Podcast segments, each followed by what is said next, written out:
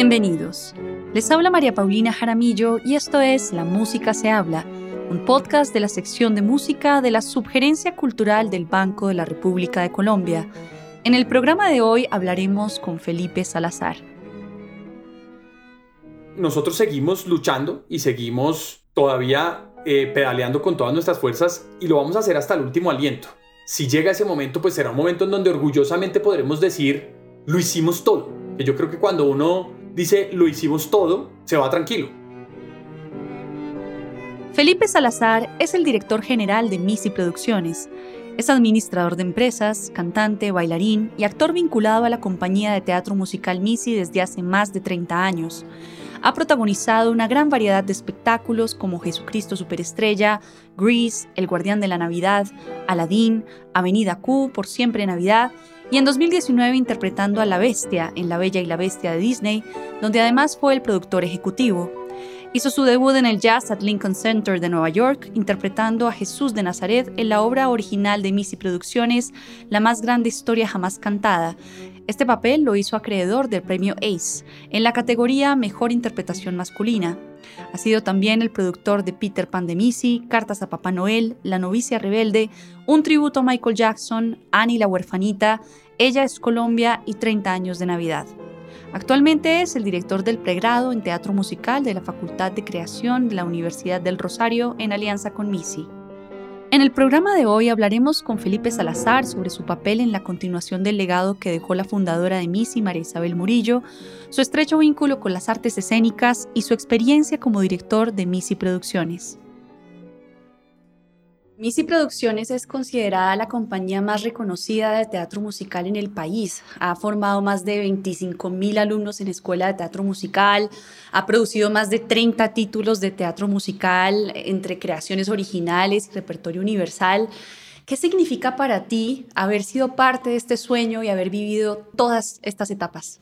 Es exactamente mi vida. Yo empecé en el teatro musical a los cinco años y hoy tengo 41 y llevo entonces la módica suma de 36 años unido a esto, o sea, mi vida completa.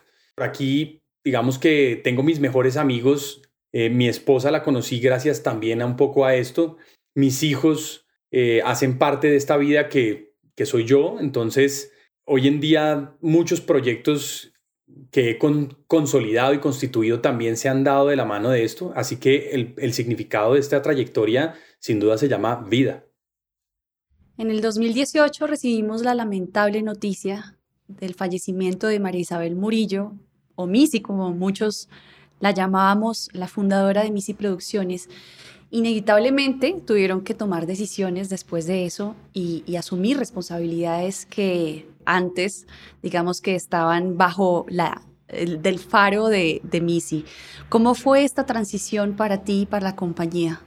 Hasta el momento, hasta ese 2018, pues nunca nos lo hubiéramos esperado en principio, porque Missy era una mujer muy vital, como todos la conocieron, una mujer que no paraba de trabajar un minuto, con un derroche de creatividad impresionante, con una cantidad de sueños, digamos, por cumplir aún. Entonces fue muy sorpresivo muy difícil porque Missy, pues de todas formas fue siempre nuestra inspiración para todos los que hemos trabajado en algo que tuviera que ver con la institución Missy. Y, eh, y en ese instante, sentirse que pierdes la inspiración es difícil, es, es duro. Afortunadamente, pues la compañía lleva ya 30 años de, de estabilidad, más de 30 años, y eso ha implicado que se han podido establecer estructuras organizacionales que realmente nos han dado la oportunidad de fortalecernos y de hacernos viables en el tiempo independientemente de las personas que estén ahí. Y esto nos dimos cuenta única y exclusivamente cuando Missy se fue. Cuando Missy se se fue en el 2018, logramos terminar la temporada. Ella fallece el primer día, el día del estreno de la temporada de Navidad, sobre el escenario. Y posteriormente nosotros continuamos la temporada, no, no, no interrumpimos ni una sola de las funciones porque sabríamos que, sabíamos que eso era lo que yo hubiera querido. Y a partir de ahí el 2019 fue el mejor año de Missy Producciones en la historia y de todo su conglomerado. También era el primer año en que Missy Taller Infantil Creativo, que era una de esas ideas nuevas de Missy, lograba salir a flote después de 10 años de mucha lucha. Era el primer año en que, en que no daba pérdidas, en que no, en que no estábamos sufriendo porque, porque no había con qué pagar la nómina. Y fue un gran año y fue un gran año gracias a que tenemos a que teníamos ya unas estructuras organizacionales suficientemente fuertes que podían resistir el chaparrón incluso de perder a nuestra querida Missy. Para resumir un poco lo que acabo de decir, hay proyectos en la vida en donde las, en donde las institutrices son más grandes que las instituciones. Y este es uno de esos. Así como el Teatro Nacional lo será siempre. Fanny Mickey será siempre más grande que el Teatro Nacional. Missy siempre será más grande que Missy Producciones. Ella era, era un emblema, era, era de esas cosas que, de esas personas que no, se, no, se, no fácilmente se repiten. Pero aún así hemos sido capaces de poder digamos, mantener la cultura de nuestra organización y mantener las, todas las actividades que, que nos caracterizaron como esa gran productora nacional y latinoamericana. Entonces yo creo que ese sería el resumen, como darle, la, darle el crédito a la fortaleza institucional y organizacional que se había creado a lo largo de los 30 años. Y esta fortaleza que dices tú viene incluso de, atrás, antes del fallecimiento de Missy, tú ya habías asumido la gerencia de Missy Producciones, que es algo que probablemente mucha gente no sabe. Tú ya estabas al frente de, de esta maquinaria, pero ¿Cómo dialogas con ese mundo administrativo? Porque pues obviamente estudiaste administración de empresas, pero también este mundo artístico. Eh, ¿Cómo dialogas con esos dos mundos en tu vida? Pues esa es una pregunta maravillosa y es, y es tal vez una de esas cosas que me identifican, que me hacen también la persona que soy. Felipe Salazar es, tiene esa característica diferente, que tiene, digamos, tanto de administrador como de artista. Muchas veces en el medio no, no se ve tanto eso, se ve aquellos administradores que ayudan a organizar a los artistas. En este caso, pues afortunadamente yo siento que tengo esa, esa virtud de poder combinar ambos mundos, aunque no es fácil. Siempre es mejor tener un solo sombrero porque abogas por una sola cosa, pero cuando tienes los dos se hace a veces difícil, pero te, te permite también soñar aterrizadamente. Eh, nosotros hacíamos una gran dupla con Missy en la que ella tenía su derroche de creatividad y su derroche de sueños y yo muchas veces tenía que forzarla a aterrizarse pero esta posibilidad de, convivir en tanto mundo creativo y de haber hecho parte de, tantas obras de teatro musical y de haberme formado también como artista de, teatro musical, pues me permite también poder soñar en grande y tener la capacidad de, de darle alas a mis sueños. Yo siento que es como el yin y el yang, pero lo más lindo de todo es que si uno ve el yin y el yang, en el blanco siempre hay un punto negro y en el negro siempre hay un punto blanco. Esa es una gran combinación. Y para, para este tipo de, de, emprendimientos que no son fáciles, esa bipolaridad entre, la, entre el mundo del artista y el mundo del administrador es muy interesante y, y a mí me ha permitido poder tener un, una navegación, una carta de navegación clara al mando de, de todo este mundo de Missy Producciones y me ha permitido tener que soñar cuando tengo que soñar y tener que aterrizarme cuando tengo que aterrizarme. Hiciste tu debut como actor de teatro musical en el Jazz at Lincoln Center en Nueva York, interpretando a Jesús de Nazaret en la obra original de Missy Producciones, La más grande historia jamás cantada. Con este papel ganaste el premio ACE en la categoría Mejor Interpretación Masculina. ¿Qué significó esta experiencia para ti?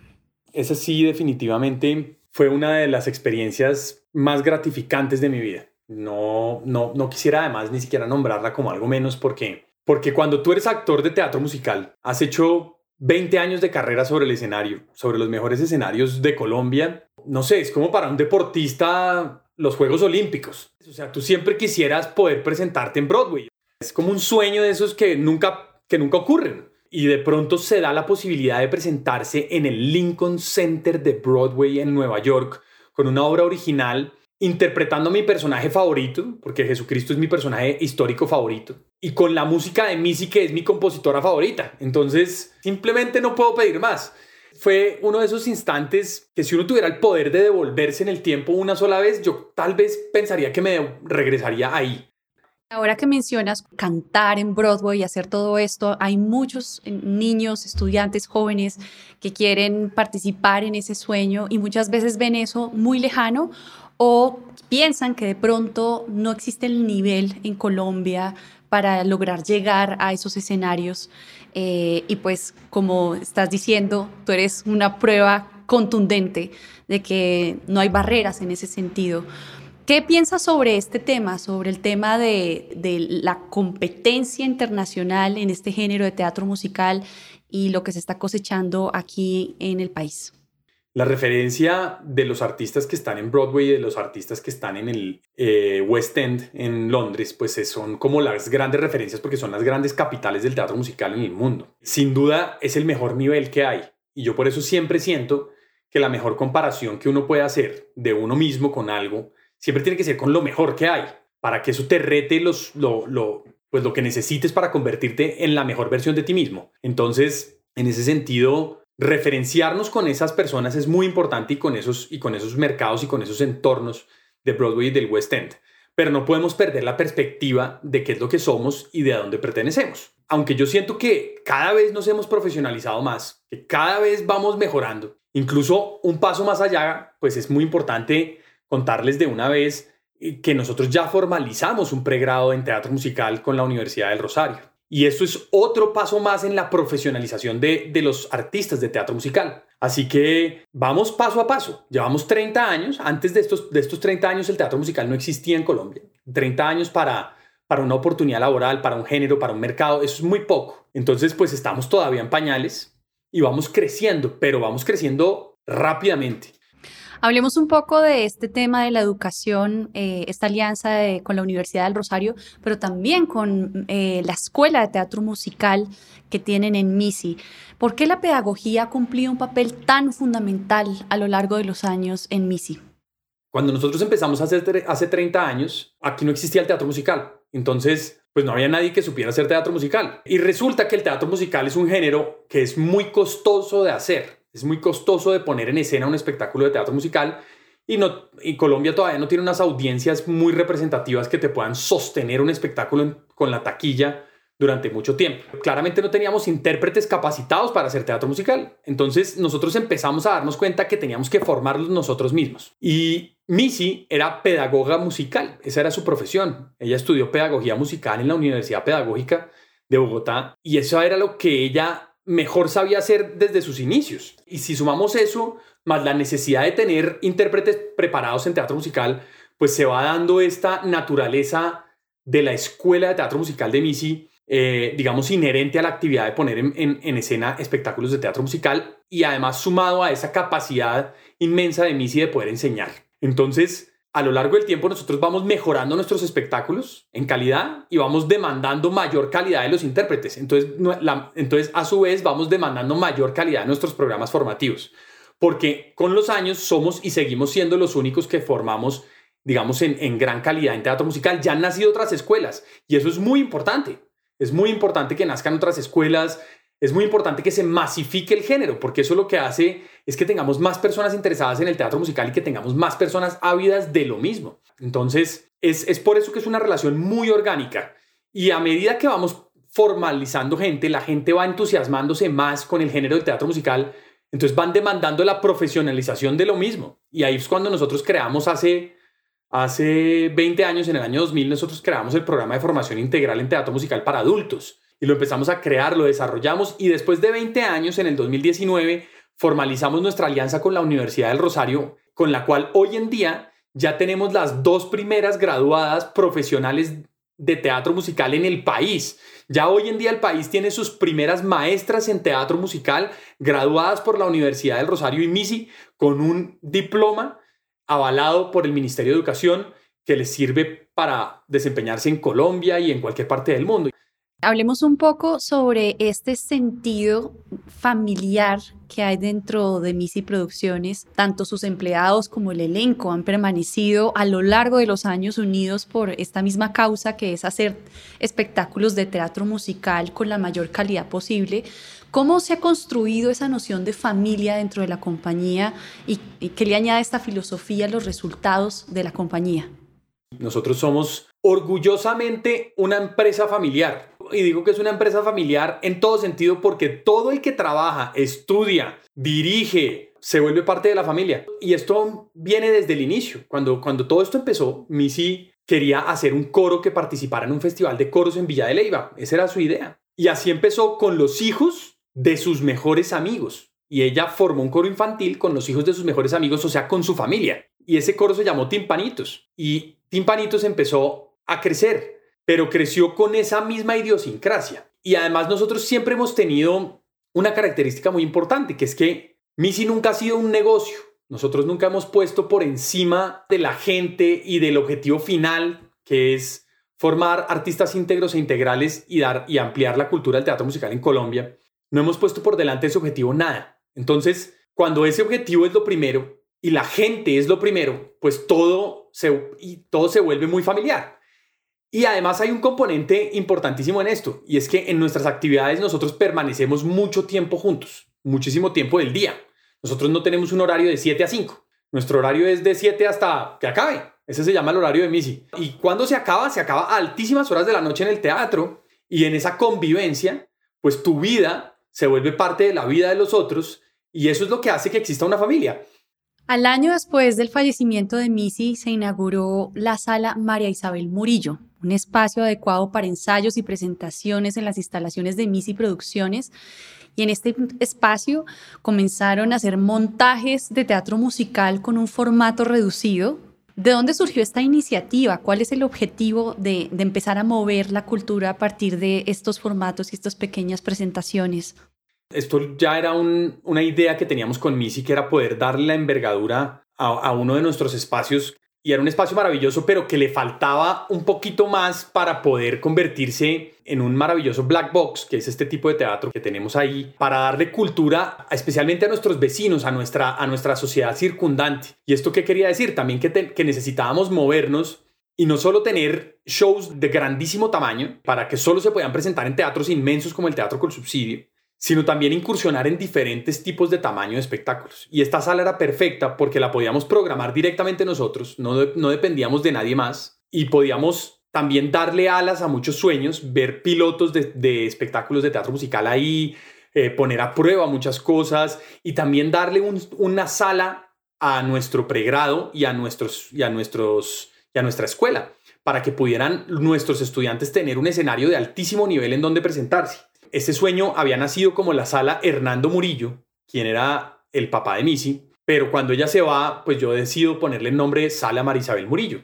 Eh, está destinado a nuestro público zonal, de la, a los vecinos. Es una sala muy pequeña, con una capacidad eh, muy chiquita, pero es, está enfocada en ese público zonal para poderle mostrar a, la gente que vive cercano a nosotros arte del mejor, del, del mejor nivel. Después de esta labor ininterrumpida de más de 30 años, se cierran los telones debido a la pandemia. ¿Cómo vivieron este momento al interior de Missy Producciones? Impedirnos trabajar. Por fuerza mayor, cerrar la puerta. Y esto no le había ocurrido a Missy nunca. Habíamos tenido muchos problemas de los cuales habíamos salido trabajando, de los cuales habíamos salido con ideas, trabajando, trabajando hasta más tarde, trabajando más temprano, trabajando gratis, pero, pero trabajando. Y en cambio aquí la historia era que no podíamos trabajar, porque el arte escénico es muy difícil pasarlo a la virtualidad. Lo hemos visto, que los ejercicios virtuales que se han tratado de hacer terminan siendo muy pequeños porque el público, cuando busca entretenimiento en vivo o arte escénico, busca la experiencia. El público no busca el contenido, busca es la experiencia. ¿Que la experiencia incluye el contenido? Por supuesto. Y cuando no se puede tener la experiencia, porque, porque el medio ambiente, el entorno no te lo permite, se hace muy difícil. Y ha sido un reto inmenso en donde hemos tratado de reinventarnos hasta donde se, hasta donde se nos ha hecho posible. Y no hemos desfallecido un solo día, hemos luchado, llevamos un año y medio luchando contra la corriente frente a las más grandes adversidades, incluso poniendo un espectáculo de Navidad en el año 2020 en Navidad. Pusimos un espectáculo de Navidad de tamaño muy reducido, pero no queríamos dejar un solo año sin que Miss estuviera presente en Navidad. Y lo logramos, lo pusimos en el Movistar Arena un espectáculo de Navidad, el único espectáculo de esa envergadura que se presentó en Colombia durante el año 2020 em, en pandemia. Y aún así, pues seguimos con, pues, con muchas dificultades. Eso es, esto ha sido un reto muy, muy grande y, y tal vez es una de esas, de esas transiciones humanas en donde vemos nacer muchas cosas nuevas que nacieron de la mano de la tecnología, que yo siento que se fortalecieron gracias a la tecnología, al medio ambiente virtual, y muchas otras que, que dependen naturalmente del contacto, de la aglomeración, del poder expresarse a través de la voz cantando muchas personas juntas a menos de un metro de distancia. Esas cosas pues mm, de pronto necesitarán cambiar, transformarse, terminar, no, no lo sabemos todavía. Está muy temprano para saber qué es lo que va a ocurrir, pero con seguridad eh, nosotros seguimos luchando y seguimos todavía eh, pedaleando con todas nuestras fuerzas y lo vamos a hacer hasta el último aliento.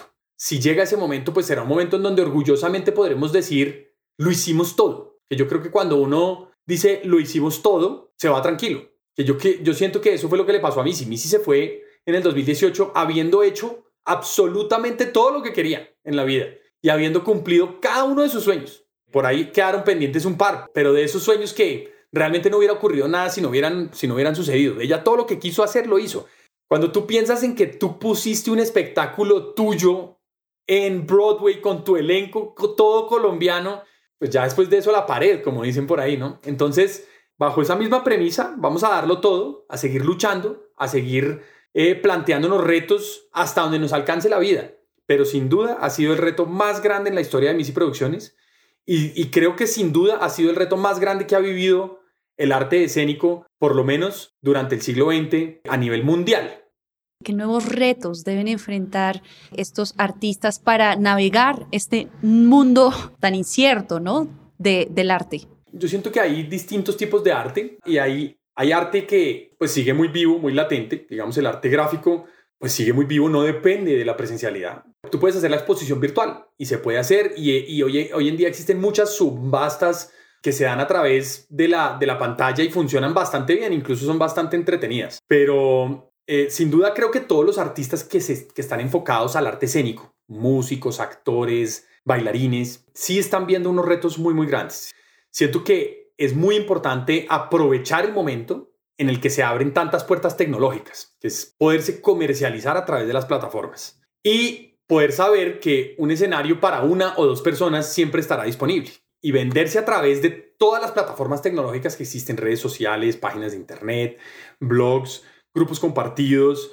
Eh, siento que es una oportunidad maravillosa para todos esos artistas que creo que vale la pena que, pues, que enfoquen mucho sus esfuerzos hacia allá, hacia venderse en esos entornos y a saber que se pueden vender para llegar a un escenario real, en vivo, porque un escenario de una o dos personas siempre estará disponible. Eh, todos los artistas o conglomerados de artistas, pues es muy importante que no desfallezcan, que traten de no desfallecer que yo sé que poner sus, sus actividades en, en, digamos, en, la, en plataformas virtuales se hace inviable eh, porque pues nunca se recuperan los costos de la inversión de, de, proyectos artísticos de conglomerados cuando son a través de la pantalla. Eso no, no, no lo hace viable. Eh, y también sé absolutamente que no es la experiencia que busca el artista, porque es que el artista, el cantante busca cantarle a su público, el actor busca actuarle a su público, no hay nada mejor que sentir la reciprocidad del aplauso del público. Yo lo doy todo sobre el escenario y al, público le gusta y me aplaude y, me, lo, y me, me, manifiesta su cariño a través del aplauso. Eso no lo, no lo puede reemplazar una pantalla, es completamente imposible. Lo acabamos de ver en Lula Palusa que se acaba de volver a hacer con promedio de 100.000 asistentes por día. Eso es porque la gente lo que quiere es la experiencia. La gente sigue consumiendo la música, pero eso no es lo mismo. Lo que hay que ir es al, al concierto. A la gente le fascina esto.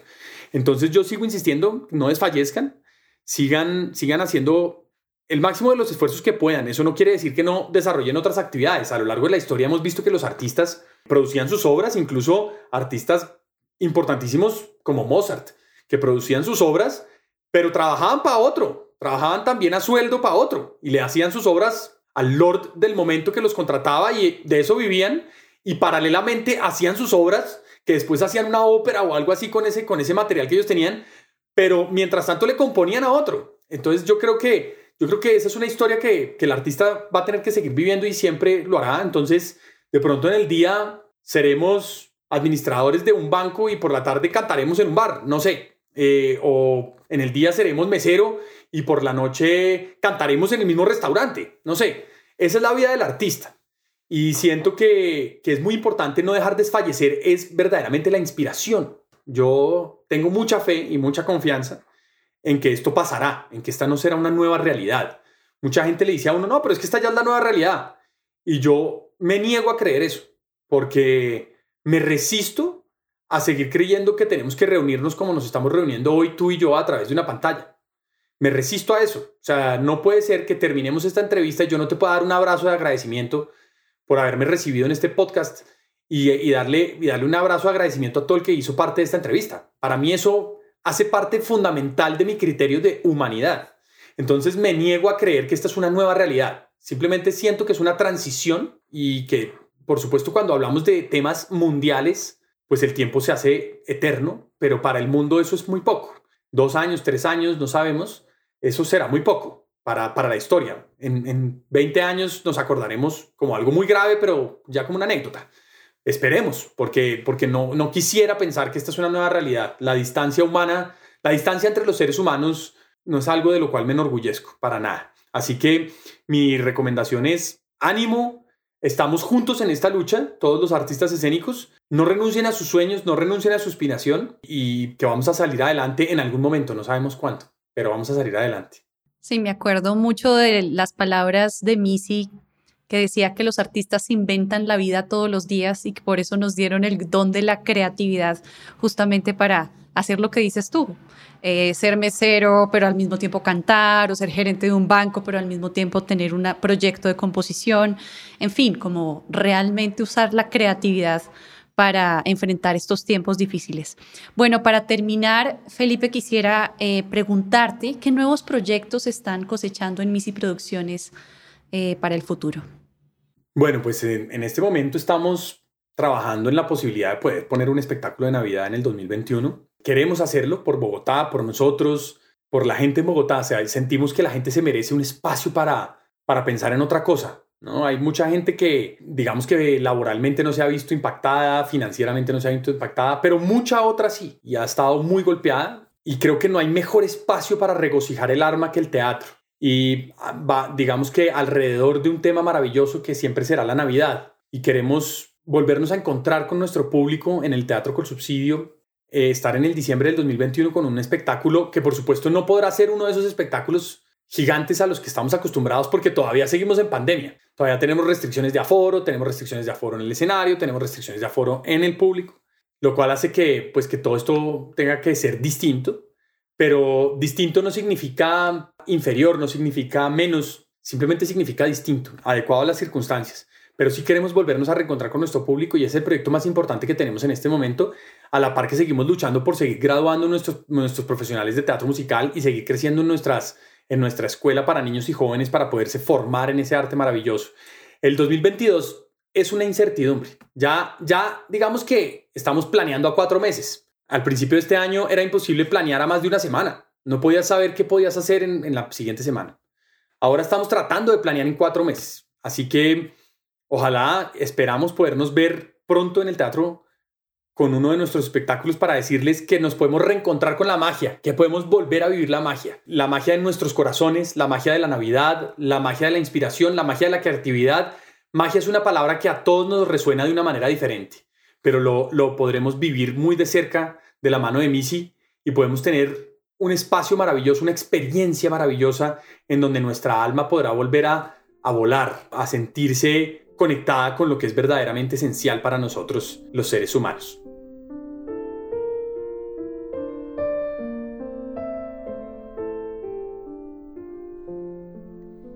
La actividad cultural del Banco de la República está en la página web www.banrepcultural.org.